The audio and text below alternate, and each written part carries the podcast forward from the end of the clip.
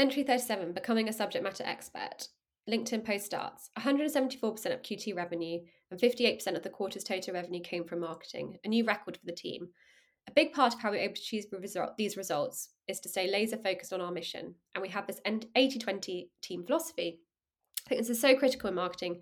So you can often get distracted with other tasks and busy work. But if you they don't go to your core or your North Star metric, then you really have to scrutinize why you are doing them at all. A company wide agreement and senior stakeholder buy in is vital also if this is going to work. And then there is a video of me talking through the 80 20 rule that we apply at Cognism and in the marketing org, and then the LinkedIn post ends. So this is actually this um, entry is more about not necessarily the, the like content of that specific post, but I guess about the start of my journey becoming a subject matter expert for Cognism for that marketing persona. And I think what we really started to realize is this whole posting that I had been doing and sharing about journey and building in public um, was gaining some traction and it was positive for the business. And so we wanted to really double down on that. But we were aware that like time constraints were always going to be the thing that was going to be the hardest for us to enable that channel for for, for Cognism. So what we were doing is we were taking content and content that I was recording anyway, whether that be for our live events, our demandisms, or other talks that I was doing, and we started to reuse that across my own social channel and repurposed it.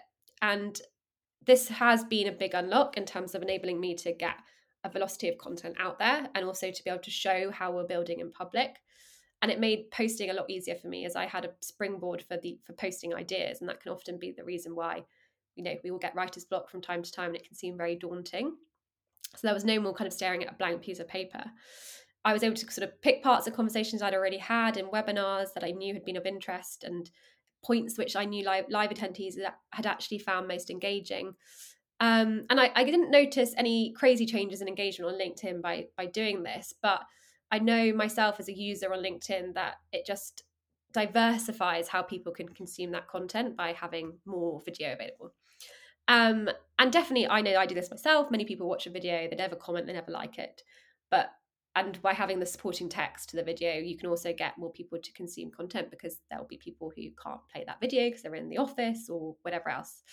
Um, but yeah so that was just i think it's just a bit of an example of how at this stage in the process of me becoming an sme for Cognism we very with low lift were able to start scaling the output and leveraging video that i was creating elsewhere for my own channel. So nothing yeah i don't think there's anything crazy new in there but if you're not already doing it definitely recommend you do but touching back on the post itself, um, I think the, like this was actually an interesting insight into kind of the philosophy and the um, direction that I put into the DNA of the marketing org, which was this whole 80 20 rule.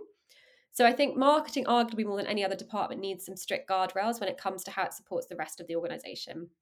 And in addition, guardrails are helpful for the marketing team and how they prioritize their own work you could spend 100% of your time on busy work that won't actually move the needle in terms of achieving your core business goals or driving marketing revenue. And I think that's so true in marketing. And when I joined Cognism, I think 100% of what we were doing was busy work or sales enablement. And it was not proactive in any way. Ultimately, this led to unpredictable and limited revenue contributions and effectiveness. So, in order to create real impact and change, you need to show leadership and executives a roadmap for hitting the business objectives and get this signed off upfront. This then becomes your, core, your key mechanism for pushing back on tasks that don't directly impact your end goal. And you should still leave your team and yourself some capacity. And I call this about, I say it's about 20%, so this 80 20, that can be used for unplanned but critical items that will inevitably crop up. I also find that working in these bi weekly sprints, which we have executed at Cognism helps us to keep focus.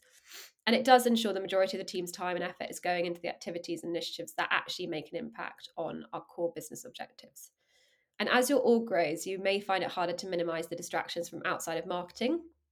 But coming together for those bi weekly sprints will provide visibility and enable you to correct any reprioritization that needs to happen and focus change.